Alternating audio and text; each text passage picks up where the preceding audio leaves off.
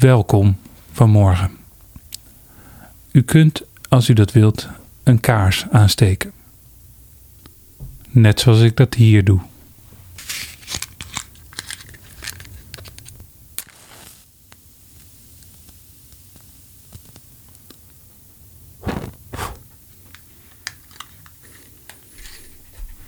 Er is een tijd om te ontvlammen en een tijd om te verkillen. Een tijd om te omhelzen en een tijd om af te weren. Dat schreef Prediker al heel lang geleden. En nu luistert u naar een podcast in plaats van een kerkdienst. Omdat het niet verstandig is nu elkaar te omhelzen. Het is de tijd er niet voor omdat we als kerkelijke gemeenschap niet mede oorzaak willen zijn aan overbelaste ziekenhuizen waar artsen en verpleging niet aan iedereen zorg kunnen bieden die nodig is. En de verhalen uit Noord-Italië maken indruk op ons en bezorgen ons angst. Tegelijk is de kerk wel de plek van leven en van sterven, van doop en afscheid en alles daartussenin, het hele leven. En juist in een tijd van angst, zoals nu, willen we elkaar tot steun kunnen zijn en zoeken naar troost en hoop en toekomst. Want we kunnen ook zelf bang zijn dat we het nieuwe virus niet zouden overleven. Of we kennen allemaal dierbaren die vanwege ouderdom of ziekte een hoog risico lopen. Daarom eerst maar een Kyrie-gebed. Heer, ontferm u over de mensen die ernstig ziek zijn en eenzaam en alleen zijn omdat ze hun naasten niet mogen besmetten. Ontferm u over de mensen die hun geliefden niet mogen bezoeken in hun stervensuur. Ontferm u over de mensen in de zorg, de artsen en de verpleging, die misschien binnenkort moeten gaan beslissen hoe beperkte middelen ingezet worden en voor wie. Heer, ontferm u over onze angst, voor onze dierbaren, voor onszelf. Ontferm u over onze zorg over werk dat stil komt te liggen, over opdrachten die niet doorgaan, over financiële gevolgen voor ons huishouden. Geef ons moed en rust en vertrouwen dat ons leven in uw hand is, dat we geborgen zijn in u, omdat we dat altijd al waren. Amen. De lezing van deze derde zondag in de 40 dagen tijd is uit het Evangelie van Johannes. Johannes 4, vers 1 tot 26.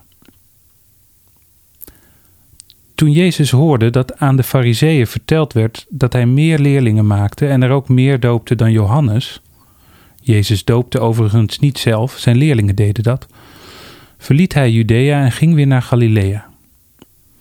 Daarvoor moest hij door Samaria heen.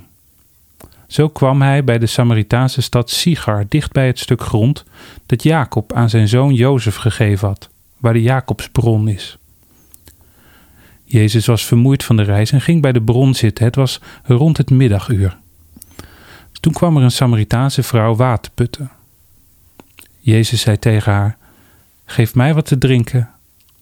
Zijn leerlingen waren namelijk naar de stad gegaan om eten te kopen.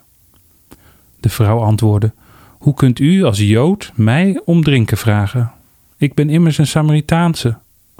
Joden gaan namelijk niet met Samaritanen om. Jezus zei tegen haar: Als u wist wat God wil geven en wie het is die u om water vraagt, zou u hem erom vragen en dan zou hij u levend water geven. Maar Heer, zei de vrouw, u hebt geen emmer en de put is diep, waar wilt u dan levend water vandaan halen? U kunt toch niet meer dan Jacob, onze voorvader? Hij heeft ons die put gegeven en er zelf nog uitgedronken, en ook zijn zonen en zijn vee. Iedereen die dit water drinkt, zal weer dorst krijgen, zei Jezus. Maar wie het water drinkt dat ik hem geef, zal nooit meer dorst krijgen. Het water dat ik geef, zal in hem een bron worden, waaruit water opwelt dat eeuwig leven geeft. Geef mij dat water, Heer, zei de vrouw, dan zal ik geen dorst meer hebben en hoef ik ook niet hierheen te komen om water te putten. Toen zei Jezus tegen haar: Ga uw man eens roepen en kom dan weer terug. Ik heb geen man, zei de vrouw. U hebt gelijk als u zegt dat u geen man hebt, zei Jezus. U hebt vijf mannen gehad. En degene die u nu hebt is uw man niet. Wat u zegt is waar. Daarop zei de vrouw: Nu begrijp ik, Heer, dat u een profeet bent. Onze voorouders vereerden God op deze berg, en bij u zegt men dat Jeruzalem de plek is waar God vereerd moet worden. Geloof me, zei Jezus, er komt een tijd dat jullie nog op deze berg, nog in Jeruzalem de Vader zullen aanbidden. Jullie weten niet wat je vereert, maar wij weten dat wel. De redding komt immers van de Joden. Maar er komt een tijd, en die tijd is nu gekomen, dat wie de Vader echt aanbidt, hem aanbidt in geest en in waarheid. De Vader zoekt mensen die hem zo aanbidden, want God is geest. Dus wie hem aanbidt, moet dat doen in geest en in waarheid. De vrouw zei: Ik weet wel dat de Messias zal komen, dat betekent gezalfde. Wanneer hij komt, zal hij ons alles vertellen. Jezus zei tegen haar: Dat ben ik, degene die met u spreekt. Tot zover de evangelielezing. Gemeente van Jezus Christus, zusters en broeders. De afgelopen tijd sprak ik een paar mensen voor wie het verschil tussen religie en spiritualiteit erg belangrijk was. Want religie is toch maar een bron van machtsmisbruik, van geweld, kolonialisme, kruistochten en hypocrisie gebleken. En is het ook niet zo dat religieuze mensen de rest van de wereld afkeuren? Spiritualiteit daarentegen was voor hen wel heel belangrijk. De zoektocht naar wijsheid, ruimte voor de ziel, een plek waar je mag zijn als mens zoals je bent. En ik denk dat veel mensen in Nederland zichzelf tegenwoordig het liefst omschrijven als niet religieus, maar wel spiritueel. Dat betekent dat er dus ook veel mensen zijn die zichzelf eigenlijk spiritueel huiswerk geven. Die zelf de Bijbel lezen en de Koran dan ook en de Bhagavad Gita. Nadeel daarvan, het is best ingewikkeld. Zelfs alleen al de Bijbel. En als je de kerk ook nog buiten beschouwing wilt laten, wie is er dan wel een betrouwbare gids tot die Bijbel? Of stel dat je het allemaal gelezen hebt en uitgezocht, wat dan? Wat ga je er dan mee doen? Hoe ga je dan leven? Kijk, het ding is, eigenlijk voel ik me wel thuis bij mensen die zeggen: Ik zoek het zelf wel uit. Sterker nog, ik denk dat dat het kenmerk van protestanten is. Of nog sterker, ik denk dat Jezus zelf ook buitengewoon kritisch op religie is. Jezus riep mensen niet op om religieus te worden of om naar de tempel te gaan. Hij riep op tot de goede religie. Hij wilde dat mensen God op de goede manier gingen vereren en had een afkeer van vroom religieus vertoon. En Jezus' ontmoeting met de vrouw bij de Jacobsbron gaat eigenlijk precies over deze relatie tussen religie en spiritualiteit. Want aan de basis van dit verhaal ligt een politiek-religieus conflict tussen Joden en Samaritanen. De put waar de ontmoeting plaatsvindt bevindt zich in Samaritaans gebied, in Sigar, bij de put van de voorvader Jacob. Nu delen de Samaritanen en Joden dezelfde traditie. Maar waren ze ten tijde van de ontmoeting tussen Jezus en de Samaritaanse vrouw inmiddels vijanden geworden? Zeg maar een kerkscheuring. Want een jaar of 180 eerder veroverde een Judeese koning het gebied en verwoestte het heiligdom van de Samaritanen op de berg Gerizim. De Samaritanen waren dus politiek gezien de verliezers en de Judeërs de winnaars. En Jezus begeeft zich nu als Jood, als Judeër, op Samaritaans gebied. Dat is al abnormaal, zeg maar. Ten tweede spreekt hij een vrouw aan bij een waterput. Dat is de ontmoetingsplek van geliefden. Jacob en Rachel bijvoorbeeld ontmoeten elkaar bij een put. En ook Mozes ontmoet Sephora voor het eerst bij een put. Jezus gaat dus een grens over.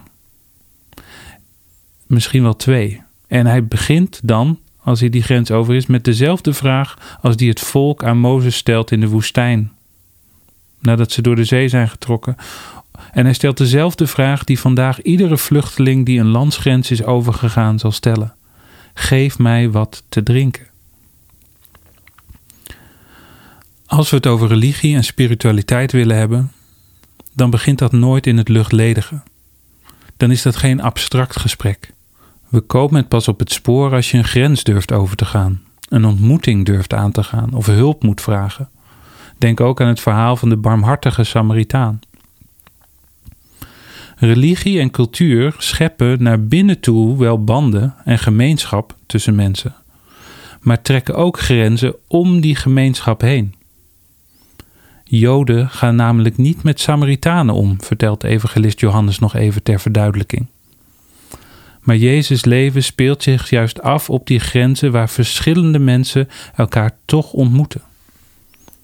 En in het eerste antwoord van de vrouw klinken meteen die religieus-politieke verhoudingen door. Hoe kunt u als Jood mij om drinken vragen? Ik ben immers een Samaritaanse. Heel slim.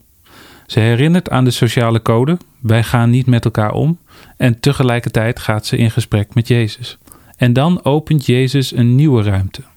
Letterlijk kunnen we zeggen: Jezus gaat spiritueel doen.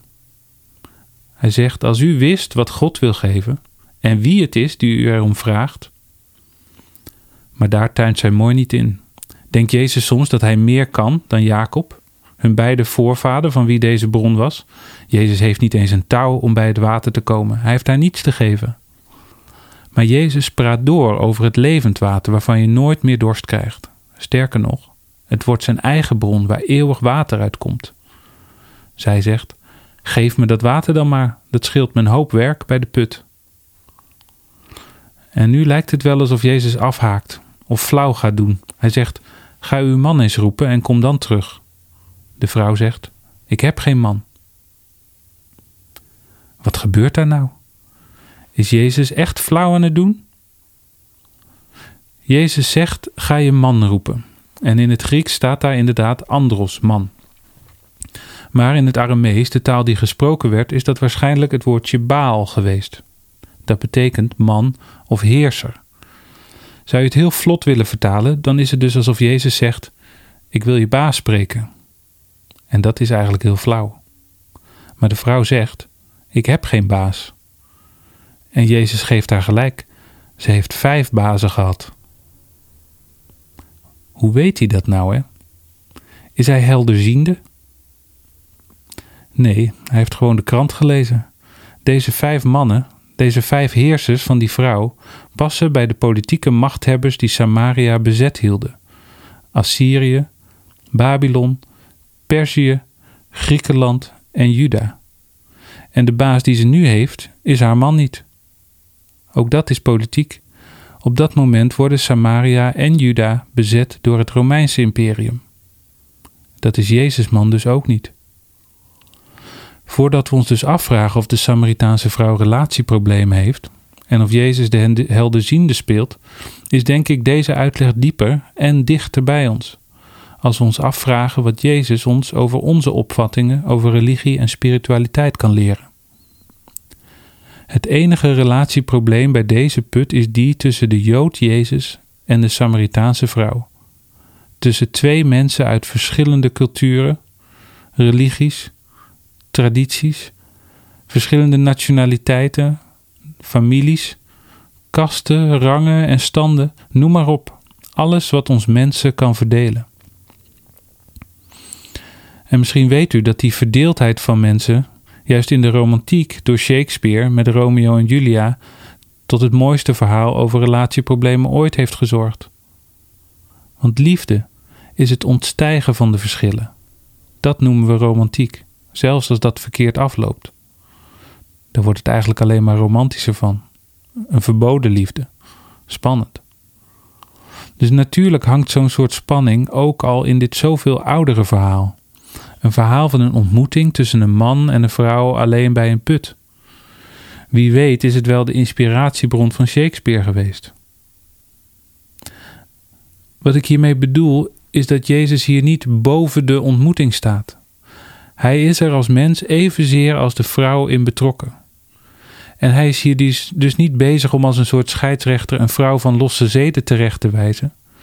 Jezus wijst ondanks hun reële, religieuze en etnische verschillen, op de betrekkelijkheid van politieke machten. Dit verhaal gaat eerder over wisselende politieke contacten. Dat water uit de bron van voorouder Jacob heeft nogal eens door de tijd van eigenaar gewisseld. Zoals koningen en machthebbers altijd leven van het bezit van schaarse middelen en schaarse grondstoffen. Zo machthebber is Jezus niet. Hij is mens bij de put, maar hij heeft levend water in de aanbieding. Ook voor de Samaritaanse vrouw. Eén slok zou genoeg zijn voor altijd. Dat is het meest kansloze businessmodel ooit. Nu snapt de vrouw dat Jezus het over iets bijzonders heeft. Dat wat Jezus zegt meer is dan spiritueel gepraat. Het levend water van Jezus is niet een geheim schaars goedje. Het is niet te vergelijken met de verborgen heilige graal uit Indiana Jones, die alleen voor de sterkste en de dapperste ontdekkingsreiziger te vinden is. Het is niet de secret. Jezus' spiritualiteit is geen complottheorie of luxe product. Het levend water is gewoon te vinden in een ontmoeting bij de waterpomp in het dorp of bij de bakker. Het is zo alledaags als het brood en de wijn die hij later zal delen en die wij zoveel eeuwen later nog steeds in zijn gedachtenis delen, zodra we weer samen kunnen komen. Maar we krijgen nog meer mee uit dit evangelie. Jezus en de vrouw, de Jood en de Samaritaan, worden verdeeld door twee verschillende heiligdommen. De Samaritanen vereren God op de berg Gerizim en de Joden doen dat in de tempel in Jeruzalem. Religie verdeelt hen dus, staat tussen hen in. Ze gaan naar verschillende kerken, zou je kunnen zeggen. Misschien gaat de ene wel naar de ene BAVO en de andere naar de andere BAVO, zoiets. Of misschien gaat de een naar de moskee en de ander naar de kerk. En dat bedoel ik niet laatdunkend, alsof het niets uitmaakt, want het maakt heel veel uit. Misschien niet zozeer of je protestants of rooms-katholiek bent, maar zoveel andere dingen wel. Of je moslim bent of jood, wat je huidskleur is, wat je geaardheid is, je afkomst, hoe je naam klinkt. Mensen worden gediscrimineerd, bedreigd of met de nek aangekeken. Mensen lopen gevaar vanwege religieuze kenmerken. Het is reëel, het is echt en het is kwaad. Dus het is belangrijk om de echtheid hiervan te zien. Want pas dan kun je ook de echtheid zien van de ruimte die Jezus schept. Van die goddelijke ruimte, zoals in de liefde. Waar de verschillen die in onze cultuur als muren zijn, opeens wegvallen en er niet meer toe doen. Let op, Jezus zegt niet dat het niet uitmaakt of je Samaritaan bent of Jood. Hij houdt tegenover de Samaritaanse vrouw juist hoog dat de redding van de Joden komt. Maar dat betekent niet dat Jeruzalem de enige juiste plek zal zijn om God te aanbidden. Want er komt een andere tijd. Hij zegt: Die tijd is nu gekomen. Dat wie de Vader echt aanbidt, hem aanbidt in geest en in waarheid. De Vader zoekt mensen die hem zo aanbidden, want God is geest. Dus wie hem aanbidt, moet dat doen in geest en in waarheid. Twee dingen hierover. Wie wil eigenlijk God nog aanbidden? Wie staat er nou te trappelen om hem te prijzen en te loven? Wij zijn er volgens mij niet echt goed in, in onze kerk. We weten ook helemaal niet zo goed hoe dat moet. Misschien wel omdat onze protestantse traditie al heel lang het accent op de moeilijke vraag naar geest en waarheid heeft gelegd. Wij leven al heel lang met die woorden van Jezus. En ten tweede, als je God dus wilt aanbidden, denk dan niet dat de plek of je afkomst of welk kenmerk dan ook ertoe doet. Iedereen mag God aanbidden. Wij zijn geroepen om te leven tot eer van God en dus niet tot eer van anderen of van onszelf.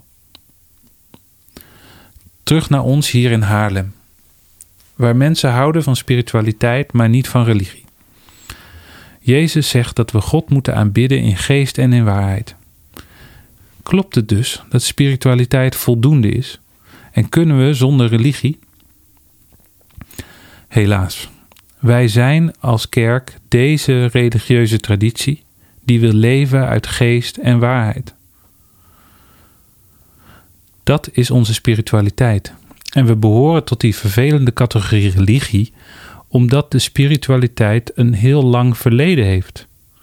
omdat de mensheid al een heel lang verleden heeft. En de hele geschiedenis door proberen we al de belangrijkste verhalen door te geven. Verhalen over geest en waarheid. Wie vandaag zoekt naar spiritualiteit ontkomt er niet aan zich ook af te vragen van welke traditie hij of zij deel wil zijn en op welke manier. Er is simpelweg niet de mogelijkheid om in de rivier van de geschiedenis aan de oever te gaan staan, zoals veel mensen denken. We zitten allemaal in hetzelfde schuitje en toch zijn we eindeloos onderscheid aan het maken of we wel de juiste koers varen. Dus zullen we als kerk niet snel uit het verdachte religieuze hoekje komen. Dat hoeft niet erg te zijn, zolang we zelf maar weten en geloven dat iedereen hier in de kerk welkom is om God te aanbidden of om te twijfelen en te zoeken naar de zin van ons bestaan. Iedereen is welkom die de illusie los heeft durven laten dat wij in ons leven baas zijn over ons succes. En iedereen die voelt dat we eigenlijk dagelijks kopje ondergaan in het kolkende water van onze tijd en van ons leven. Maar dus juist wil horen over iemand die toch over het water van de dood liep en die ons bij de put van onze voorouders levend water wil geven. Juist als in ons dagelijks leven het water ons tot aan de lippen staat. Want zo dubbel en ingewikkeld is ons leven. Zo dubbelzinnig zijn wij mensen al sinds Eva en Adam. Daarom is Goddank Jezus goede nieuws zo simpel. Als je samen brood deelt en de beker rondgeeft, doe dit dan tot mijn gedachtenis. Ook jij, wie je ook bent, hebt deel aan dit nieuwe verbond tussen God en mens. Amen.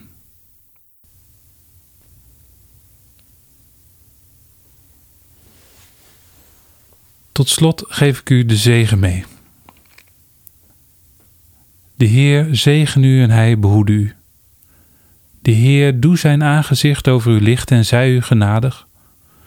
De Heer verheffen zijn aangezicht over u en geven u vrede. Amen.